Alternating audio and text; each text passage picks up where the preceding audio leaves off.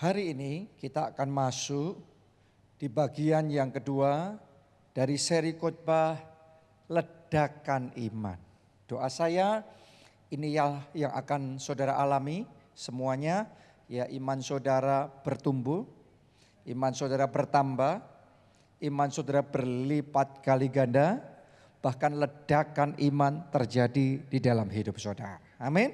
Mari kita baca Alkitab di dalam 2 Korintus 4 ayat yang ke-18. Sebab kami tidak memperhatikan yang kelihatan, melainkan yang tak kelihatan. Karena yang kelihatan adalah sementara, sedangkan yang tak kelihatan adalah kekal. Nah saudara semua tahu bahwa ini ditulis oleh Rasul Paulus dan di sini Rasul Paulus sedang membagikan tentang rahasia hidup di dalam Tuhan. Rahasia hidup dan berjalan dengan iman. Ini yang Rasul Paulus katakan. Bahwa kami tidak memperhatikan yang kelihatan, melainkan yang tak kelihatan. Nah, saya mau ngomong begini sama saudara. Ini adalah kebalikan dari yang dilakukan oleh kebanyakan orang. Kebanyakan orang memperhatikannya adalah apa yang kelihatan. Jadi situasi kondisi yang kelihatan.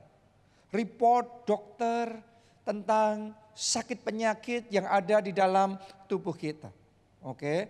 Terus kemudian apa yang kelihatan situasi secara keuangan, mungkin kekurangan dana untuk mencukupi kebutuhan-kebutuhan yang ada. Itu situasi yang kelihatan. Atau bisa jadi situasi yang ada hadapi saat ini adalah PHK. Anda baru saja dikeluarkan dari pekerjaan saudara. Atau mungkin saudara punya orang yang Anda percayai tapi kemudian mengkhianati saudara. Anda merasa dia menusuk dari belakang. Dan kemudian Anda menghadapi masalah yang bertubi-tubi di dalam kehidupan saudara. Nah bagi banyak orang yang kelihatan semuanya ini yang penting. Yang kelihatan semuanya ini adalah yang utama. Tapi saya mau katakan sama saudara begini, itu yang namanya hidup dengan melihat. Ya, hidup dengan melihat apa yang bisa kelihatan.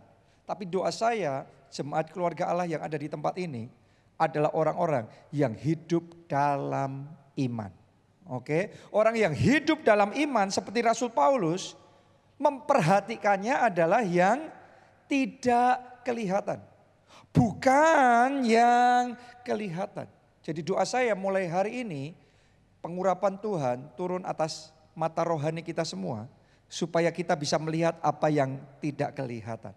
Mulai hari ini saya berdoa Anda bisa melihat bahwa di balik masalahmu ada mahkota yang Tuhan sediakan.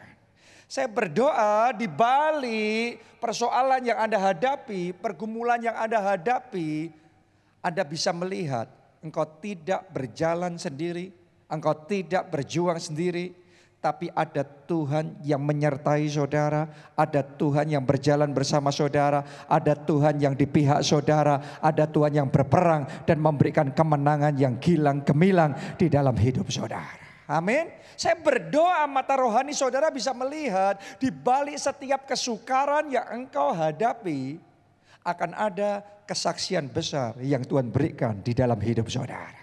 Jadi butuh yang namanya melihat yang tidak kelihatan. Itu judul khotbah saya hari ini. Melihat yang tak kelihatan. Seeing the unseen. Inilah yang dilakukan oleh Rasul Paulus. Ya, dia memilih untuk lebih memperhatikan yang tak kelihatan daripada yang kelihatan. Kenapa? Karena Rasul Paulus ngomong bahwa yang kelihatan adalah sementara.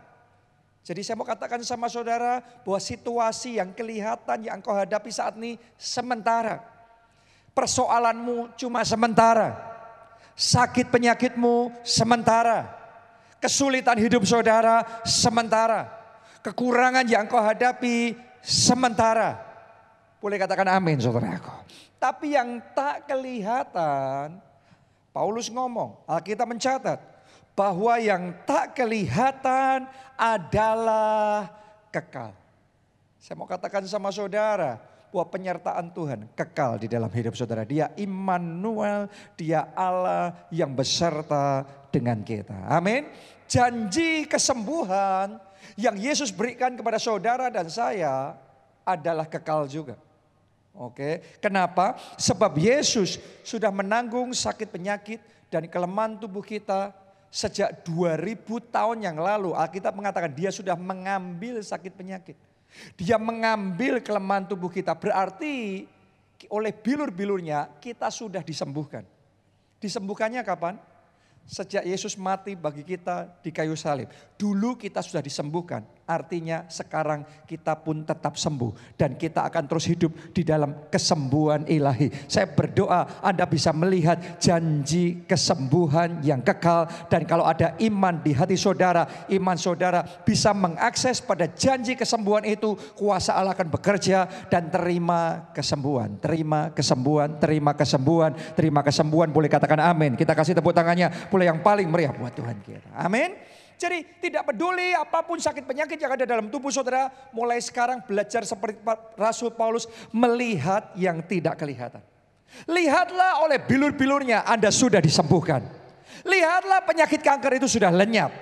Lihatlah tulang-tulang saudara sudah dibaharui, disehatkan, dikuatkan dan disegarkan oleh Tuhan.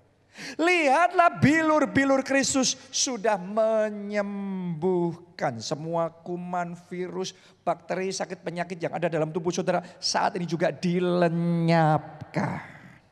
Jadi yang namanya janji kesembuhan itu kekal. Tapi keadaan secara jasmani itu sementara. Oke, janji keselamatan juga sama loh. Berapa banyak dari saudara yang percaya bahwa janji keselamatan yang Yesus sediakan adalah kekal. Berapa banyak yang percaya Yesus memberikan hidup yang kekal bagi saudara dan saya. Boleh lambaikan tangan saudara. Kalau Anda percaya dan Anda sungguh-sungguh percaya, maka oleh karena Yesus Kristus sudah mati bagi kita di kayu salib 2000 tahun yang lalu, maka barang siapa yang percaya kepadanya tidak binasa melainkan beroleh hidup yang kekal. Tidak peduli dosa saudara sebesar apa pun hari ini saya mau katakan dan saya deklarasikan dosamu sudah diampuni. Kesalahan saudara sudah dihapuskan. Anda sudah diperdamaikan dengan Allah dan terima hidup kekal. Terima jaminan keselamatan dalam kerajaan surga. Boleh katakan amin, tepuk tangannya boleh yang paling meriah buat Tuhan kita. Jadi mulai hari ini lihat dengan mata iman bahwa Anda sudah punya tempat di dalam kerajaan surga. Bahwa Anda pasti diterima masuk di dalam kerajaan surga. Ketika saatnya tiba, Anda pasti bisa masuk surga. Boleh katakan amin? Ya, termasuk janji berkat itu adalah kekal. Kenapa? Karena Alkitab mengatakan melalui karya salib Yesus Kristus maka kutuk sudah dipatahkan. Oke, kutuk itu datang ketika manusia jatuh dalam dosa. Tapi Yesus Kristus mati bagi kita di kayu salib. Untuk apa? Supaya kutuk dipatahkan. Supaya kutuk yang ada dalam hidupmu, dalam keluargamu, dalam pekerjaanmu, dalam keuanganmu dipatahkan dan digantikan dengan berkat. Jadi tidak peduli keadaan saudara seterbatas apa pun, seminus apa pun hari ini, lihatlah janji berkat Tuhan yang tak kelihatan itu. Lihatlah Anda diberkati, lihatlah ada open heaven, ada langit terbuka dan berkat tercurah. Boleh katakan amin, amin, amin. Kita kasih tepuk tangannya, boleh yang paling meriah buat Tuhan. Jadi janji Tuhan itu kekal, yang tak kelihatan itu kekal. Mari kita baca Ibrani 11 ayatnya yang ketiga. Karena iman kita mengerti bahwa alam semesta telah dijadikan oleh firman Allah. Sehingga, tolong perhatikan kalimat terakhir ini. Ya, perhatikan baik-baik. Apa yang kita lihat telah terjadi dari apa yang tidak dapat kita lihat. Oke, jadi saya mau katakan sama saudara, siapa di sini yang mau melihat kesembuhan saudara? Tolong dengarkan baik-baik, kesembuhan ilahi yang akan engkau lihat itu terjadinya dari apa yang tadinya tidak kelihatan. Itu sebabnya kalau Anda bisa melihat dan mengerti rahasia Allah ini dan engkau bisa melihat yang tak kelihatan itu. Engkau bisa melihat kesembuhan ilahi yang tak kelihatan itu. Maka kuasa Allah akan bekerja mentransferkan yang tak kelihatan jadi kelihatan. Makanya dicatat apa yang kita lihat telah terjadi dari apa yang tidak dapat kita lihat. Doa saya saat ini kesembuhan ilahi yang tadinya belum bisa Anda lihat sekarang dimanifestasikan. Berkat ditransferkan, kemenangan diimpartasikan, pengurapan dibagikan kepada saudara dan terobosan Tuhan kerjakan sehingga yang tadinya tidak kelihatan sekarang kelihatan. Boleh katakan amin. Kita kasih tepuk tangannya boleh yang paling meriah buat Tuhan kita. Amin. Itu sebabnya harus bisa melihat dulu. Apa yang tak kelihatan itu? Saya yakin di tempat ini ada di antara saudara. Orang-orang yang Tuhan berikan visi yang besar dalam hidup saudara. Secara jasmani itu kayaknya impossible. Sepertinya mustahil. Secara jasmani keadaanmu sekarang dibandingkan dengan visi yang Tuhan berikan rasanya mulu-mulu sekali. Tapi hari ini saya berdoa ada anointing to see ada urapan untuk melihat yang Tuhan berikan buat mata rohani saudara sehingga tidak peduli seberapapun mustahilnya impian itu tapi engkau bisa melihatnya dengan mata iman bahwa visi yang dari Tuhan tergenapi. Kalau engkau bisa melihatnya, kuasa Allah akan bekerja dan itu akan diimpartasikan, ditransferkan, dimanifestasikan. Terjadilah, terima itu, terjadi, terjadi, terjadi visi yang Tuhan berikan tergenapi dalam hidup saudara. Kita kasih tepuk tangannya, boleh yang paling meriah.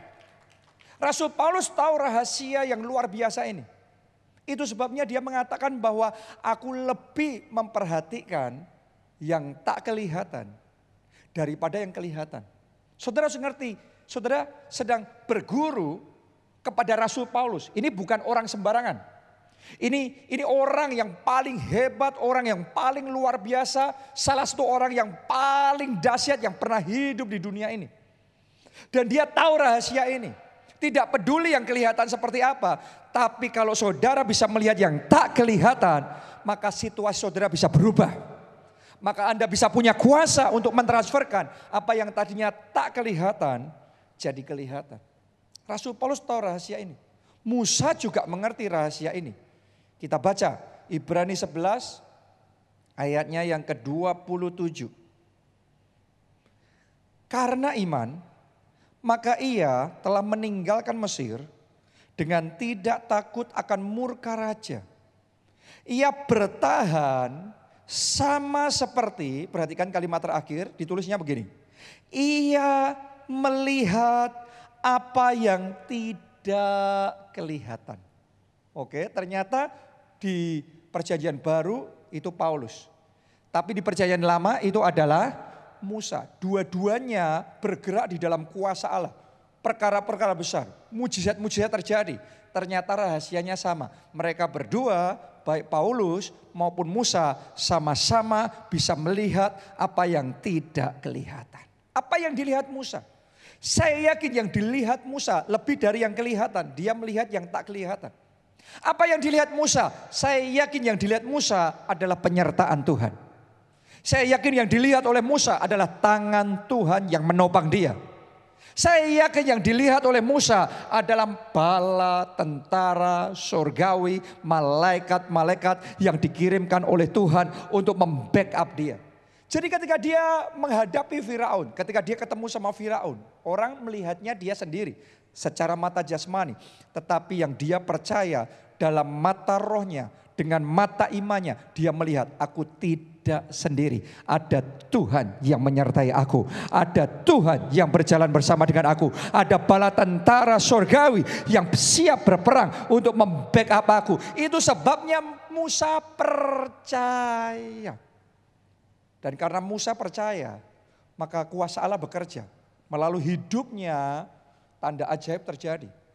Mesir yang hebat itu pun diluluh lantakkan dengan kuasa Allah yang dahsyat sehingga kelepasan terjadi, kebebasan terjadi, bangsa Israel merdeka dan mengalami kemenangan yang gilang gemilang.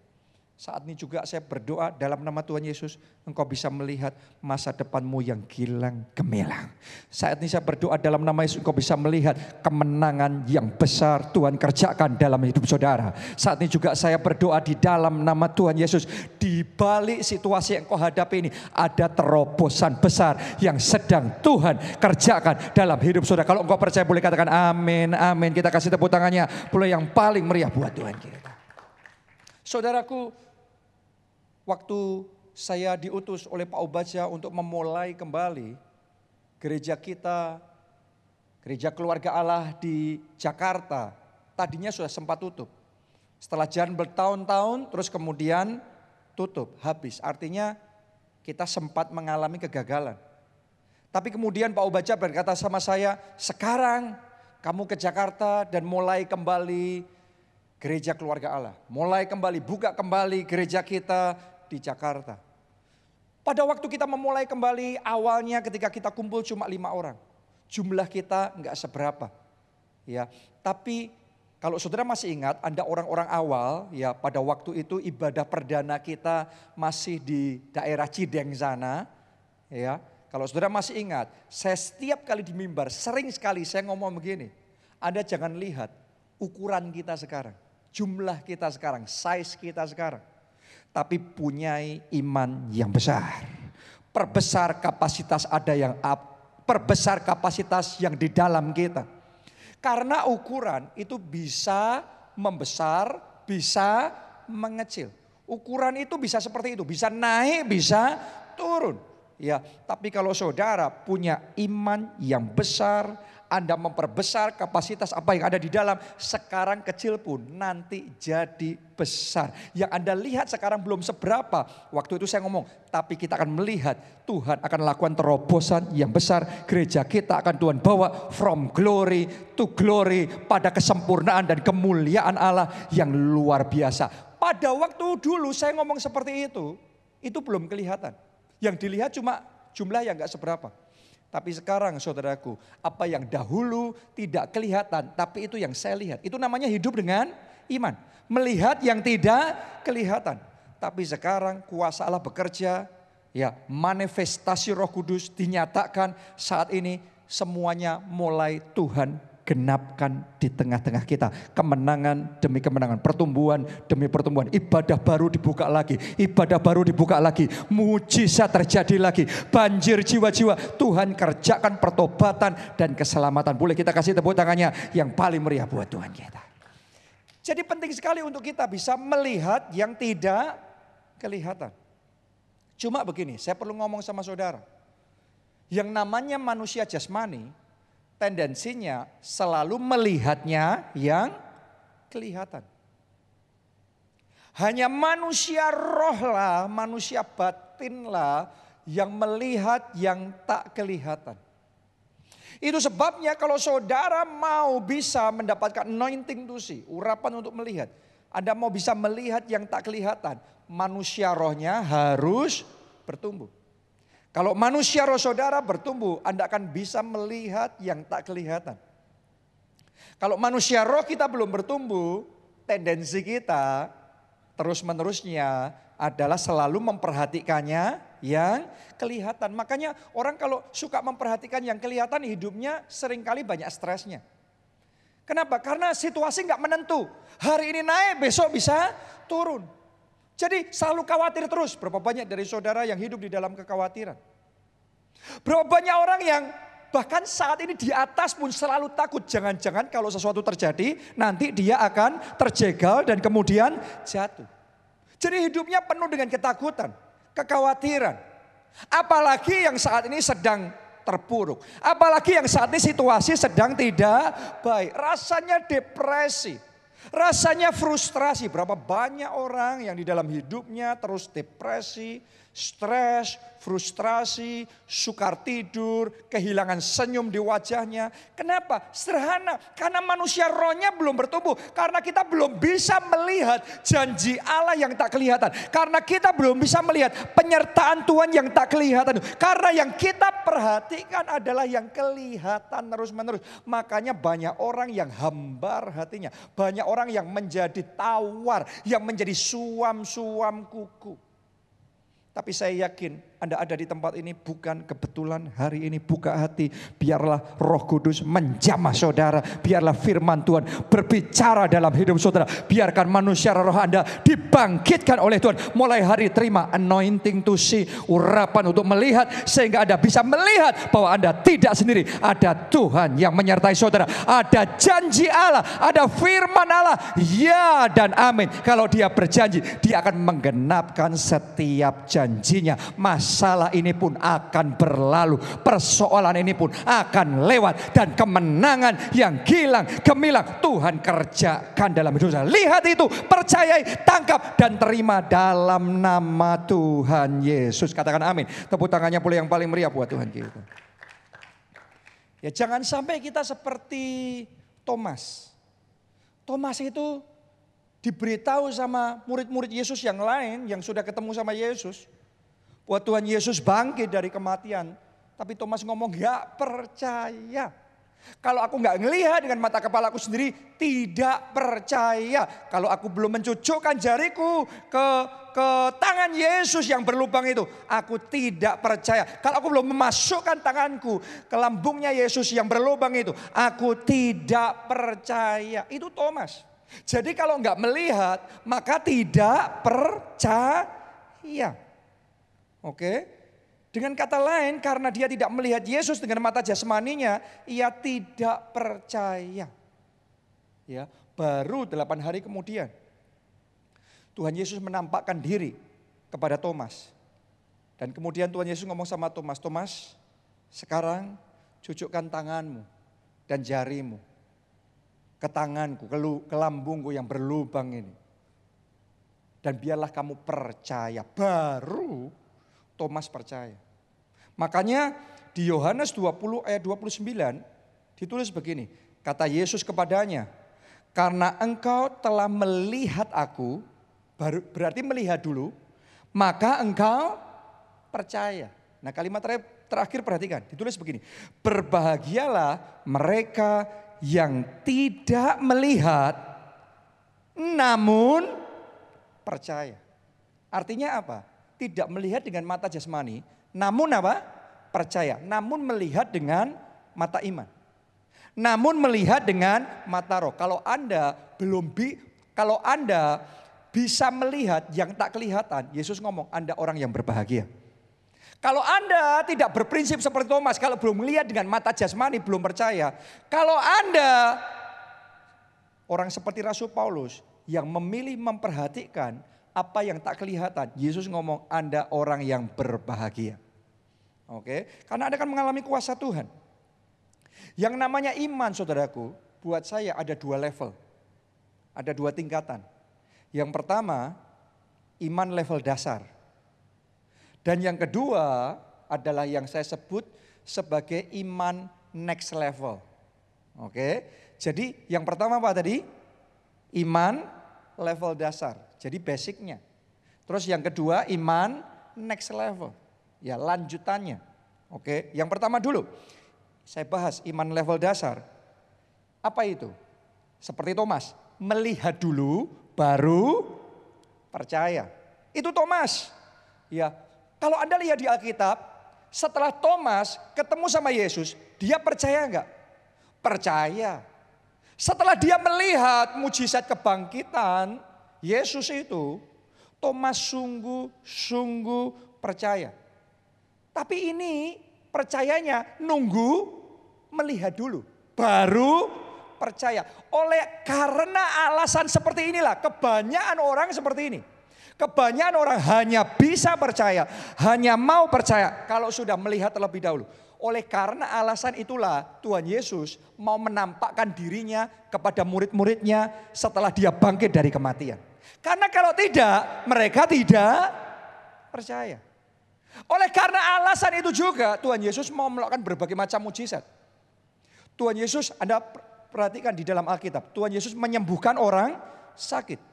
Dia melakukan mujizat. Lima roti, dua ikan, dilipat gandakan, memberi makan lima ribu orang lagi. Masih sisa dua belas bakul.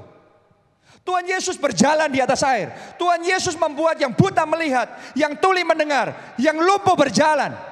Kenapa kok Tuhan Yesus mau melakukan semua mujizat-mujizat? Supaya orang yang tadinya belum percaya setelah melihat mujizat mereka jadi percaya. Ini sama seperti Thomas. Dan memang di Alkitab dicatat Tuhan Yesus menggunakan metode itu. Itu sebabnya orang berbondong-bondong datang kepada Yesus supaya mereka disembuhkan. Sudah lihat Ya, ini ini adalah iman basic, iman awal, iman tahap awal itu seperti ini. Dan tidak masalah kalau kita mulai iman kita di level dasar ini. Tapi saya mau katakan sama saudara, jangan berhenti seterusnya di level dasar itu. Saya berdoa jemaat di tempat ini adalah jemaat keluarga Allah yang imannya bertumbuh, yang imannya bertambah, yang imannya berlipat ganda, yang imannya mengalami ledakan yang besar dan terjadi terobosan iman yang luar biasa di dalam kehidupan saudara. Jadi harus bertumbuh. Ke iman yang kedua apa? Iman next level. Nah apa itu iman next level? Kalau level, iman level dasar tadi melihat dulu baru percaya. Iman next level ini sekalipun tidak melihat namun percaya. Doa saya itu saudara, saudara, saudara, saudara, saudara semua belum melihat tapi percaya karena Anda bisa melihat dengan mata roh. Anda memilih memperhatikan apa yang tak kelihatan. Anda berjalan dengan iman. Haleluya. Ini yang dilakukan oleh Rasul Paulus. Awalnya dia percaya sama Yesus karena dia dapat penglihatan. Di perjalanannya menganiaya murid-murid Kristus, Tuhan Yesus menampakkan diri. Baru setelah dia melihat Tuhan Yesus, maka Saulus, waktu itu namanya Saulus, terus kemudian bertobat dan percaya kepada Yesus. Tapi yang luar biasa saudaraku, Rasul Paulus ini adalah pribadi yang bertumbuh imannya tidak stagnan. Doa saya tidak seorang pun dari saudara yang stagnan imannya. Sekali lagi dalam nama Yesus, saudara imannya bertumbuh. Rasul Paulus imannya bertumbuh sehingga akhirnya sampai di titik tertentu dia bisa memperhatikan apa yang tidak kelihatan. Lebih daripada apa yang kelihatan. Karena dia ngerti yang tak kelihatan itu kekal yang kelihatan itu sementara. Oke, Rasul Paulus juga berkata, aku mempunyai keyakinan yang kokoh dalam Injil Yesus Kristus. Bahwa melalui Injil Yesus Kristus ada keselamatan. Melalui Injil Yesus Kristus ada pengampunan dosa. Ada yang namanya kita diperdamaikan dengan Allah. Harusnya binasa tapi tidak binasa. Melainkan beroleh hidup yang kekal. Harusnya hidup di bawah kutuk tetapi dimerdekakan. Kita hidup di bawah berkat. Harusnya kita terus menerus ada di dalam kehancuran. Tetapi Tuhan berikan kemenangan. Yang percaya boleh katakan amin. Tepuk tangannya boleh yang paling meriah buat Tuhan kita. Jadi saya berdoa jemaat keluarga Allah di tempat ini ada jemaat yang imannya bertumbuh. Jangan terus nunggu melihat dulu baru percaya. Hari ini engkau belum melihat pun tetap percaya. Makanya saya mau ngomong begini sama saudara. Kalau Anda perhatikan banyak sekali mujizat yang Tuhan kerjakan di gereja kita. Bahkan bisa separuh lebih yang mengalami mujizat-mujizat itu adalah jiwa-jiwa baru. Orang-orang yang benar-benar baru pertama kali mulai mau percaya sama Yesus. Buat mereka memang Tuhan gampang sekali melakukan mujizat begitu saja. Kenapa? Karena itu Tuhan membantu mereka supaya mereka bisa percaya. Ketika kesembuhan ilahi terjadi, mereka percaya. Keluarganya diselamatkan. Ketika mujizat keuangan Tuhan kerjakan, mereka percaya. Maka seisi keluarganya juga diselamatkan. Melalui berbagai macam mujizat yang Tuhan kerjakan dalam hidup mereka. Tadinya mereka tidak percaya, sekarang mereka percaya. Berapa banyak dari saudara yang memulai percaya sama Yesus karena diawali dari mengalami mujizat atau melihat mujizat langsung. Baru Anda percaya. Nah, jadi makanya saudaraku, orang-orang baru gampang sekali dapat mujizat.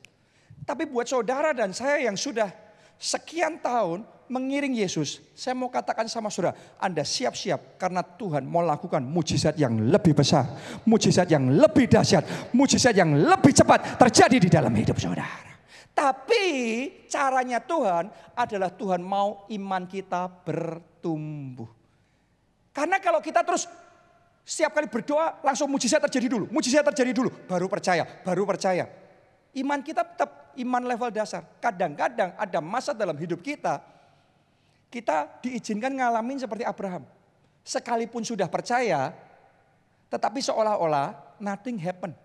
Gak ada yang terjadi. Anda sudah mengimani, Anda sudah doa profetik, anda sudah podo Daud, tetapi sesuatu belum terjadi. Hari ini saya mau katakan sama saudara, tetap lihat yang tak kelihatan bahwa oleh bilur-bilurnya sakit penyakitmu sudah disembuhkan. Engkau sudah terima mujizat, engkau sudah dijawab doanya, engkau sudah mengalami pertolongan Tuhan, engkau sudah mengalami kemuliaan Tuhan dinyatakan dalam hidup saudara.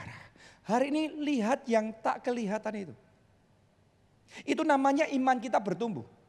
Jadi belum melihat, tapi tetap percaya. Seperti Abraham, sekalipun tidak ada dasar berharap. Namun Abraham berharap juga sama Tuhan. Itu iman next level. Itu bukan iman dasar. Tapi iman next level. Dan Anda jangan tawar kalau saudara dibawa Tuhan mengalami pengalaman seperti itu. Kenapa? Karena begitu Abraham imannya bertumbuh sampai di tahap iman next level, maka ketika mujizat terjadi, mujizatnya beda dengan awal dulu. Pertama kali mengiring Yesus. Ya, begitu saudara dan saya yang sudah sekian tahun mengiring Yesus, terus kemudian Tuhan nyatakan kuasanya seperti Abraham. Begitu janji Tuhan digenapkan, maka Abraham tidak hanya punya satu keturunan, tetapi Tuhan berkati dia sehingga Abraham jadi bapak banyak bangsa. Artinya mujizatnya lebih masif, mujizatnya lebih dahsyat, mujizatnya terobosannya lebih nyata. Boleh katakan amin. Kita kasih tepuk tangannya meriah buat Tuhan kita. Daud juga sama. Tuhan didik dia dalam perjalanan iman. Sampai imannya bertumbuh next level. Tuhan sudah kasih janji sama dia bahwa dia akan menjadi raja berikutnya atas bangsa Israel. Tapi apa yang terjadi? Malah Daud dikejar-kejar. Dan dia harus melarikan diri sembunyi di goa Adulam. Seolah-olah kenyataannya secara jasmani berbeda sama janji Tuhan. Tapi dalam keadaan seperti itu, itulah imannya Daud. Apa pun yang terjadi, Tuhanku Allah yang setia, yang tidak lupa janjinya. Kalau dia berjanji, dia pasti genapi janjinya. Benar butuh bertahun-tahun untuk Daud. Tapi dia percaya. Dan karena dia percaya, janji Tuhan digenapkan dan ketika janji itu digenapkan maka kuasa yang lebih besar, mujizat yang lebih masif, terobosan yang lebih dahsyat itu yang terjadi dalam hidup Daud. Jadi Anda siap-siap awal saudara ikut Yesus Anda sudah mengalami mujizat. Tapi kalau sudah sudah lama ikut Yesus dan imanmu nggak stagnan, imanmu bertumbuh, imanmu berkembang, imanmu jadi iman next level. Siap-siap babak berikutnya dalam hidup saudara yang terjadi bukan mujizat biasa tapi banjir mujizat mujizat, tsunami mujizat, berkat berkelimpahan, unlimited Tuhan kerjakan dalam hidupmu. Tangkap, terima, terima, terima dalam nama Yesus. Tepuk tangannya boleh yang meriah buat Tuhan kita. Amin. Haleluya. Itu sebabnya saya mau katakan sama saudara, penting sekali untuk kita punya yang namanya komunitas iman. Kalau saudara mau imannya bertumbuh, siapa yang mau imannya bertumbuh? Penting untuk punya apa tadi saya sebut? Komunitas iman. Komunitas iman itu adalah komunitas sesama orang yang percaya. Kalau saudara mau sakit penyakitmu disembuhkan, Anda kumpulnya orang-orang yang tidak percaya kesembuhan ilahi. Anda dengar khotbahnya orang-orang yang tidak percaya bahwa Yesus bisa menyembuhkan sakit penyakit saudara. Maka imanmu nggak bertumbuh. Maka imanmu nggak berkembang. Kalau saudara mau yang namanya kegagalanmu berubah jadi keberhasilan, tapi saudara kumpulnya sama orang-orang yang terus-menerus ngomongnya, ya nasib kita memang jelek. Ini keadaan kita ya sudah pasrah saja, dunia memang tidak adil. Kalau itu terus-menerus yang Anda dengarkan itu komunitas Anda, maka Anda tidak akan melihat perubahan atau terobosan terjadi. Kenapa? Karena untuk iman kita berkembang butuh yang namanya komunitas iman. Kalau Anda masih ingat kisah ketika perempuan pendarahan itu menjamah jubah Yesus, terus kemudian dia disembuhkan, dan ketika kesaksian itu diberitakan, banyak orang tadinya menjamah jubah Yesus asal menjamah, terus mendengar kesaksian itu, mereka jadi bisa melihat bahwa ternyata hanya dengan menjamah jubah Yesus mereka bisa disembuhkan. Itu saudaraku, imannya nular. Jadi tadinya yang punya iman asalku jamah saja jubahnya aku sembuh. Itu cuma satu perempuan. Yang pendaran 12 tahun itu. Tapi sekarang orang banyak itu ketularan imannya perempuan tadi. Iman mereka bangkit. Terus kemudian mereka menjamah jubah Yesus. Dan ketika mereka menjamah jubah Yesus. Kuasa Allah bekerja semuanya Alkitab mencatat semuanya, bukan cuma perempuan itu aja, tapi semuanya orang yang menjamah jubah Yesus, mereka disembuhkan. Kita butuh komunitas iman. Sudah lihat murid-murid Yesus. Murid-murid Yesus selama tiga setengah tahun, mereka terus ngikutin Yesus. Ke mana Yesus pergi, mereka ngikutin Yesus. Yesus ngajar apa, itu ditangkap. Diterima, impartasinya mereka dapat. Mereka senantiasa melihat bagaimana Yesus mengusir setan, bagaimana Yesus memberitakan Injil, bagaimana Yesus melakukan berbagai macam mujizat. Karena ngumpulnya sama Yesus terus, ngumpulnya sama orang yang melakukan mujizat, bergerak di dalam dimensi kuasa Allah, maka impartasi urapan terjadi, iman mereka dibangkitkan, mereka ketularan imannya Yesus. Imannya bangkit. Karena itu sampai di satu titik ledakan iman terjadi. Mereka tadi imannya mulai bertumbuh, bertambah, berlipat ganda. Ledakan iman terjadi. Sampai di satu titik mereka pun kalau tumpang tangan pada si sakit. Maka si sakit juga disembuhkan. Mereka pun juga terima urapan yang sama. Bergerak di dalam dimensi kuasa dan mujizat. Masih ingat kisahnya Elisa dan Elia? Elisa tadinya cuma anak muda biasa. Tapi dia nempel terus sama Elia. Nabi besar yang penuh dengan kuasa Allah yang melakukan mujizat-mujizat yang spektakuler. Tapi karena Elisa nempel terus bergaulnya sama Elia yang hidup di dalam dimensi kuasa Allah, maka imannya Elisa bangkit. Dia dapat urapan double porsi dan kemudian Tuhan pakai dia juga melakukan mujizat-mujizat yang dahsyat bahkan dua kali ganda dari yang dilakukan oleh Elia. Anda tolong dengarkan kebenaran ini, tolong dengarkan semuanya baik-baik iman itu menular.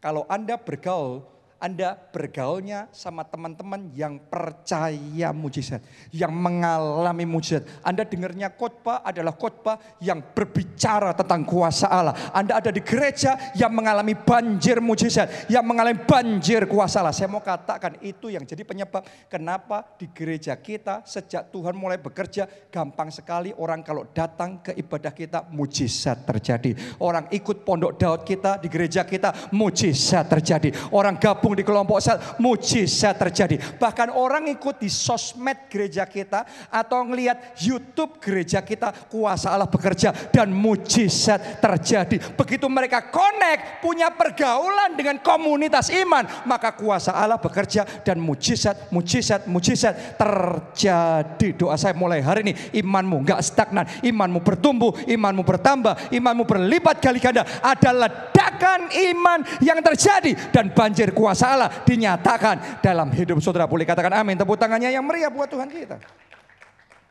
Haleluya. Saya perhatikan saudaraku. Di Korea ya ini prinsip terjadi. Diawali dari Pastor Yonggi Cho. Itu penerobos pertamanya. Dia dipakai Tuhan membangun gereja terbesar di dunia. Zaman itu awalnya ratusan gereja aja sudah gereja terbesar. Tapi karena ada seorang hamba Tuhan, yaitu Pastor Yonggicho yang diberi iman yang besar.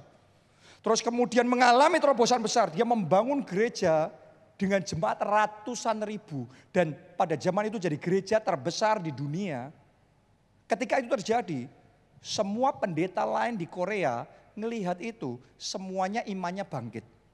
Dan karena imannya bangkit, mereka percaya Berarti gereja bisa mengalami ledakan yang besar. Karena itu mereka juga membangun gereja-gereja besar. Pada zaman itu semua, hampir semua gereja besar ada di Korea. Semuanya jemaatnya puluhan ratusan ribu semua. Kenapa? Iman itu menular. Oke, di zaman sekarang ada satu hamba Tuhan namanya Pastor E.A. Adeboye di Nigeria yang membangun gereja sampai jutaan jiwa. Jemaatnya 8 juta jiwa. Kalau KKR, saya ikut KKR-nya saudaraku. Langsung saya ngelihat sendiri. Itu yang hadir 16 juta jiwa. Coba Anda renungkan. Jadi semua pendeta yang lain di Nigeria ketika melihat itu, imannya ketularan, imannya bangkit juga. Mereka mulai percaya kalau Tuhan bisa melakukan untuk Pastor Adeboye, Tuhan juga bisa melakukan untuk aku, untuk gereja kita ini. Maka iman mereka bangkit. Maka sekarang semua gereja terbesar di dunia ada di Nigeria sana. Karena iman itu menular. Coba saudara teliti, koreksi, pergaulan saudara seperti apa? Teman-teman saudara, teman-teman yang percaya apa tidak? Khotbah-khotbah yang Anda dengarkan di YouTube adalah khotbah-khotbah yang percaya dengan kuasa Allah, percaya dengan mujizat, percaya Tuhan pakai kita melakukan perkara-perkara besar atau tidak. Karena hasilnya bisa dilihat dari pergaulannya.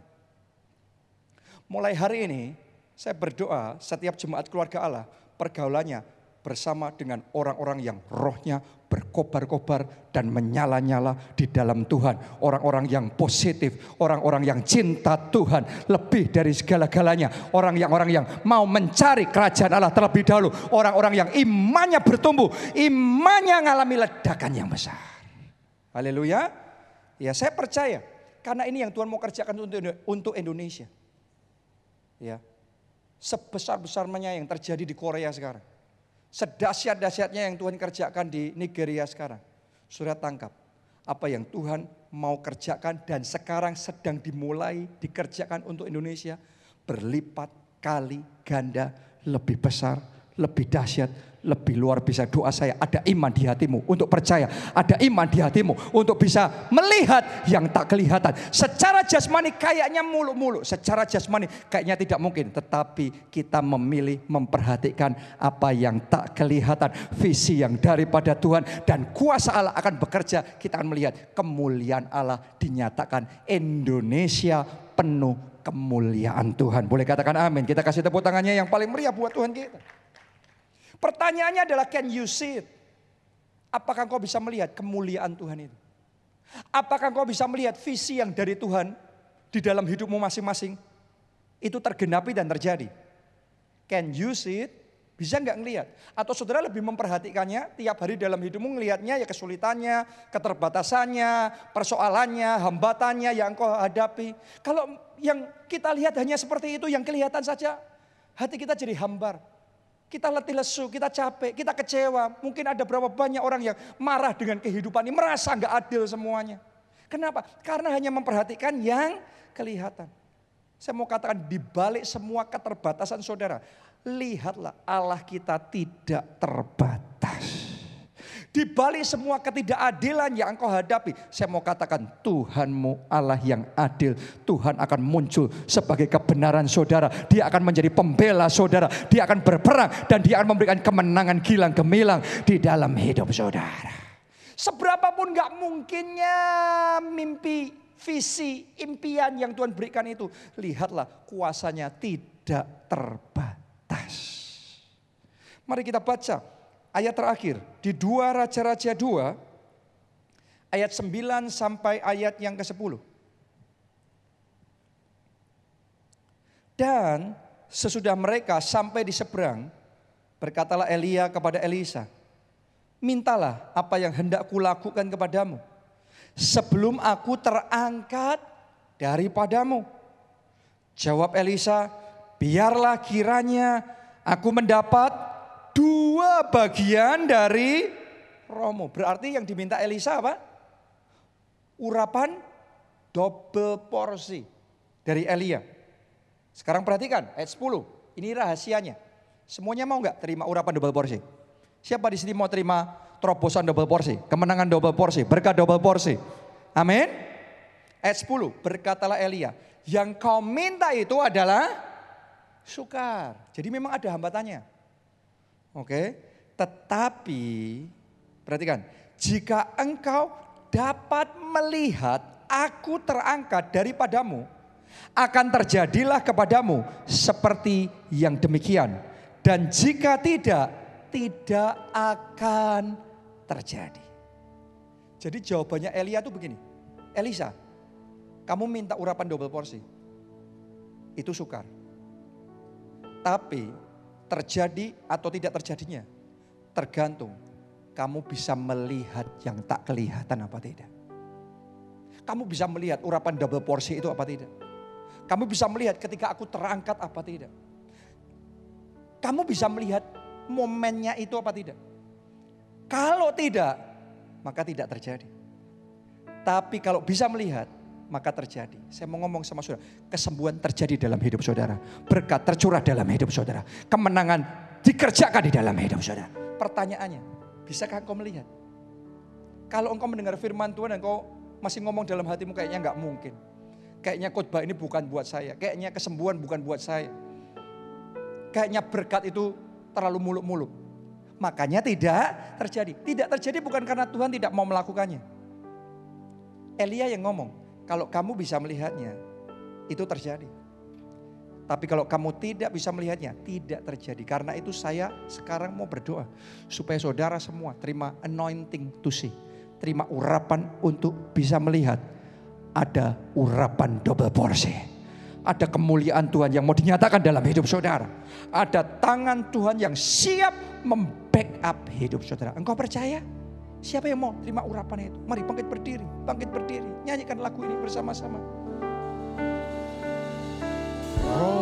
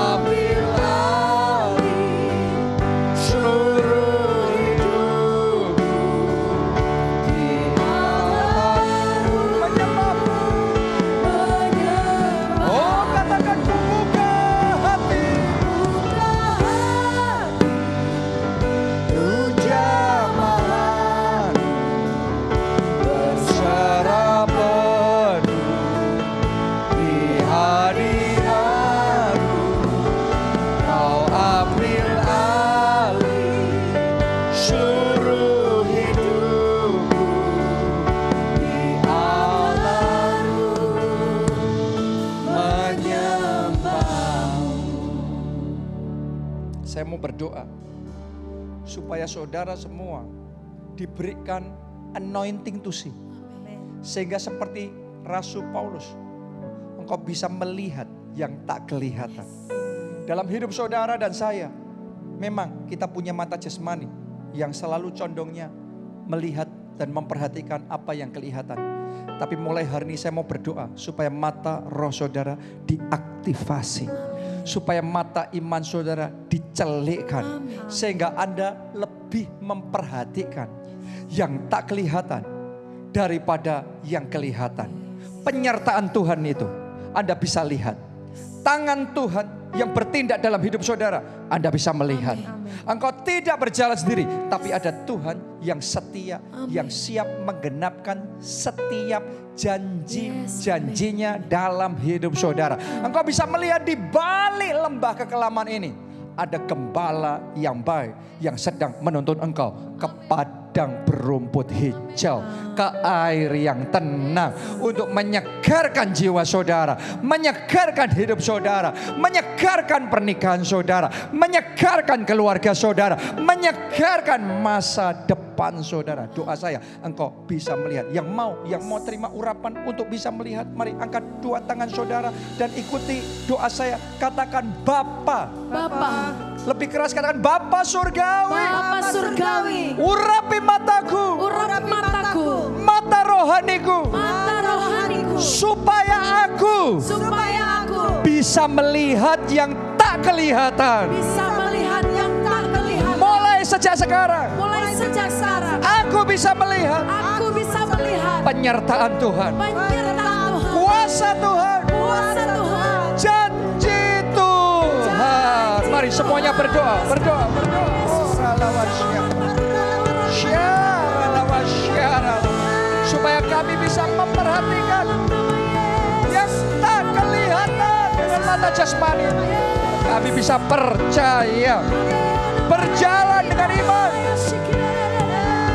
Oh, ralawasya, ralawasya.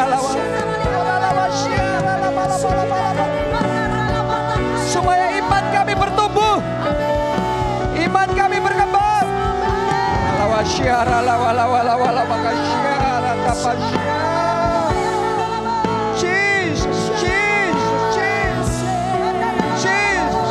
Supaya kami tidak terus-menerus seperti Thomas yang percayanya hanya kalau melihat. Tapi kami seperti Musa yang sekalipun tidak melihat tapi percaya. Seperti Abraham yang sekalipun tidak ada dasar berharap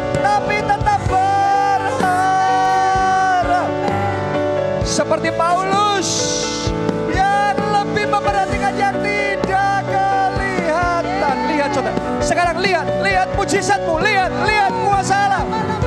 Lihat kemenangan yang Tuhan kerjakan. Lihat Tuhan sedang men-setting di balik masalah ada mahkota. Ada mahkota, ada mahkota, ada mahkota, ada mahkota yang Tuhan siapkan. Lihat dengan caranya yang ajaib. Kegagalanmu dibalik jadi keberhasilan. Alawasya, doa saudara, doa, doa, doa, roh, bahasa roh.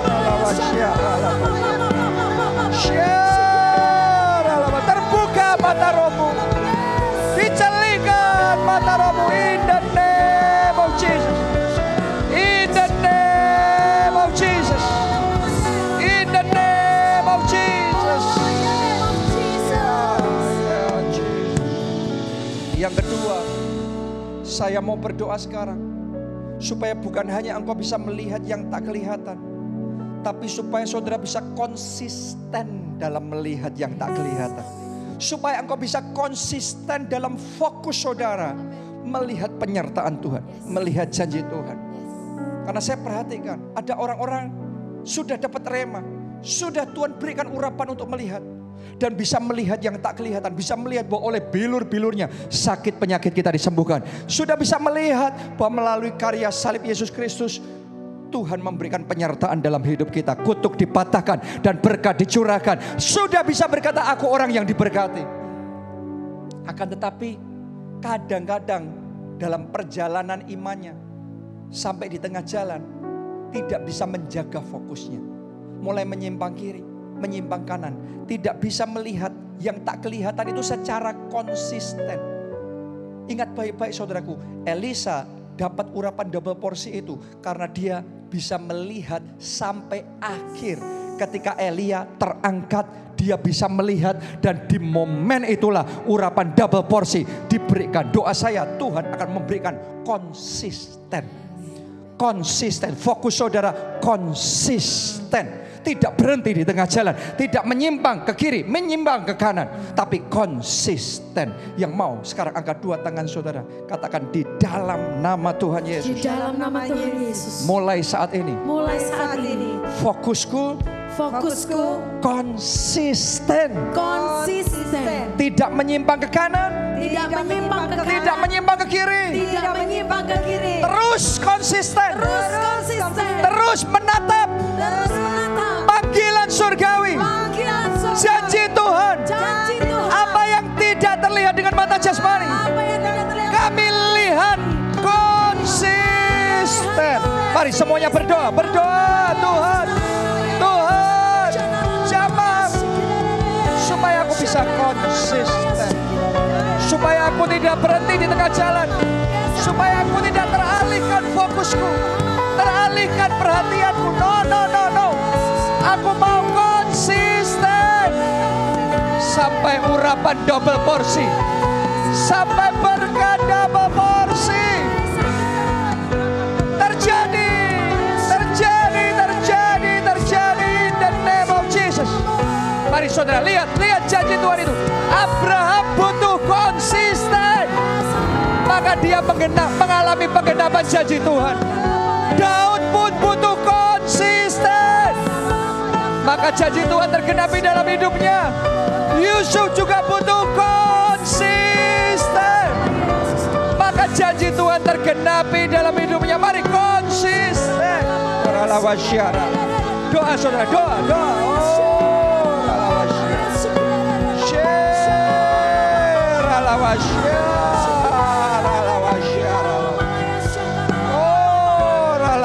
lawalawala. Shkiralawasyara, lawalawala. Thank you, Jesus. Thank you, Jesus. Thank you, Jesus. Yang terakhir, sekarang saya mau berdoa untuk kuasa dan mujizat Tuhan dilepaskan di tengah-tengah kita. Supaya urapan itu Tuhan berikan dalam hidup kita. Dan Tuhan pakai saudara untuk melakukan mujizat-mujizat. Saya berdoa bukan hanya Anda mengalami mujizat. Tapi saudara dipakai Tuhan untuk mengala, untuk melakukan mujizat-mujizat, kesembuhan-kesembuhan. Tuhan pakai saudara untuk menyelamatkan jiwa-jiwa yang terhilang. Berapa waktu yang lalu ada jemaat kita yang memberikan kesaksian. Dia salah satu pelayan Tuhan di gereja kita. Satu tim besuk dari gereja kita. Yang memang tugas pelayanannya adalah berkunjung ke rumah sakit-rumah sakit. Untuk mendoakan orang-orang yang sakit. Dan luar biasa sekali saudaraku. Dia bersaksi. Pada waktu itu dia kunjungi satu orang sakit. Sepertinya orang itu stroke. Jadi memang tangannya sudah tidak bisa digerakkan. Kakinya juga tidak bisa digerakkan. Tatapan matanya sudah kosong, sudah hampa. Rasanya keadaan sudah sangat hopeless. Secara jasmani, kalau orang mendoakan orang yang kondisinya sudah kosong semua seperti itu. Rasanya kayak, ah gimana. Tapi yang luar biasa dari pelayan Tuhan kita ini, dari pendoa kita ini adalah walaupun situasi kondisi secara jasmani rasanya hopeless, nggak ada harapan. Tapi dia tetap percaya Tuhan berkuasa melakukan segala perkara. Dia Jehovah Rafa, dia Allah yang menyembuhkan. Dan dengan iman dia tanya sama orang sakit itu, Ibu apakah engkau mau didoakan? Iya. Apakah engkau percaya Tuhan sanggup untuk menyembuhkan? Iya. Terus kemudian jemaat kita ini, pelayan Tuhan ini mulai berdoa. Dalam nama Tuhan Yesus, kuasa Allah bekerja. Dalam nama Tuhan Yesus mujizat terjadi. Tangannya bergerak. Kakinya bergerak dalam nama Tuhan Yesus. Jadi dia lepaskan doa profetik. Deklarasi profetik itu. Setelah itu sederhana. Selesai berdoa dia ngomong sekarang ibu gerakkan tangannya. Tadinya nggak bisa. Tiba-tiba dengan ajaib. Tangannya bisa bergerak sendiri saudaraku. Terus kemudian sekarang gantian kakinya. Tadinya kakinya sama sekali nggak bisa bergerak. Tapi pelayan Tuhan kita ini mulai ngomong, sekarang gerakkan kaki ibu. Dan dengan luar biasa, kakinya juga bisa bergerak di ruangan rumah sakit itu. Orang yang sakit ini berteriak-teriak, mujizat terjadi, mujizat terjadi, mujizat terjadi. Saya mau katakan sama saudara, kalau Anda percaya, Tuhan juga bisa pakai saudara untuk tumpangkan tangan pada si sakit dan si sakit sembuh. Untuk berdoa bagi keluargamu yang sakit, bagi teman-temanmu yang sakit, buat sesama anggota kelompok saya yang sakit, jemaat yang lain yang sakit dan kuasa Tuhan bekerja mujizat terjadi. Siapa mau terima pengurapan untuk mujizat? Siapa mau terima urapan untuk melakukan mujizat? Mari angkat dua tangan saudara dan katakan, Bapa Surgawi, Bapa surgawi, curahkan urapanmu. curahkan urapanmu. Urapan untuk melakukan mujizat. Urapan untuk melakukan mujizat. Aku terima. Mari semuanya berdoa, semuanya berdoa. Deklarasikan mulai hari ini, kalau aku berdoa, mujizat terjadi. Kalau aku tumpang tangan pada yang sakit, yang sakit disembuhkan. In the name of Jesus. Kalau aku bersaksi, pertobatan terjadi. Jiwa-jiwa diselamatkan. Mari doa saudara, doa. Terima urapan, terima urapan, terima Urapan melakukan mujizat. Ya, mulai hari ini engkau banjir mujizat. Banjir kuasa Allah. Tuhan pakai saudara melakukan mujizat. Melalui hidup saudara,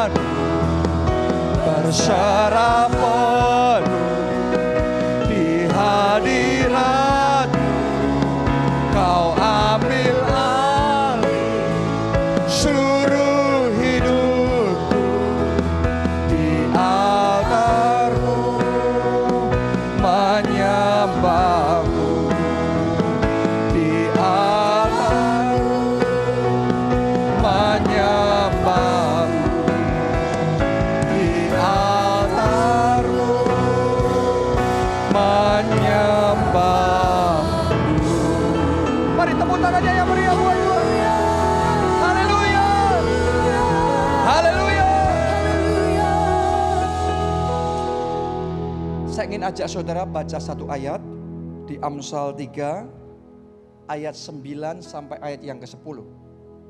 Oke. Ditulis begini. Muliakanlah Tuhan dengan hartamu dan dengan hasil pertama dari segala penghasilanmu. Ayat 10. Maka lumbung-lumbungmu akan diisi penuh sampai melimpah-limpah. Dan bejana pemeranmu akan meluap dengan air buah anggurnya. Saya berdoa sementara kita akan memberikan persembahan kepada Tuhan, saudara semua mendapatkan anointing to see. Urapan untuk bisa melihat bahwa kalau kita muliakan Tuhan dengan harta kita, muliakan Tuhan dengan persembahan kita, muliakan Tuhan dengan persepuluhan kita, maka ini janji Tuhan.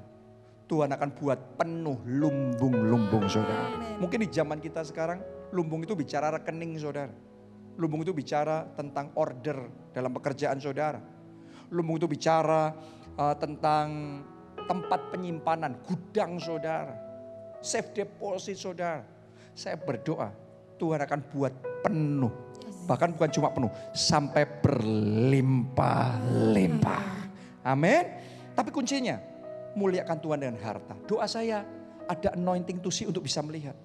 Tanpa urapan untuk bisa melihat, kita memberikan persembahan asal. Saya berdoa persembahanmu memuliakan Tuhan. Persembahanmu menghormati Tuhan. Persembahan yang kita bawa itu yang terbaik, yang berkenan di hadapan Tuhan. Di mana pun Anda berada, kita angkat persembahan kita. Terima kasih Tuhan. Kami tahu Engkau Tuhan yang baik, Tuhan yang setia, yang berfirman dan menggenapi setiap firman-Nya. Kami mau belajar menghormati Tuhan Amin.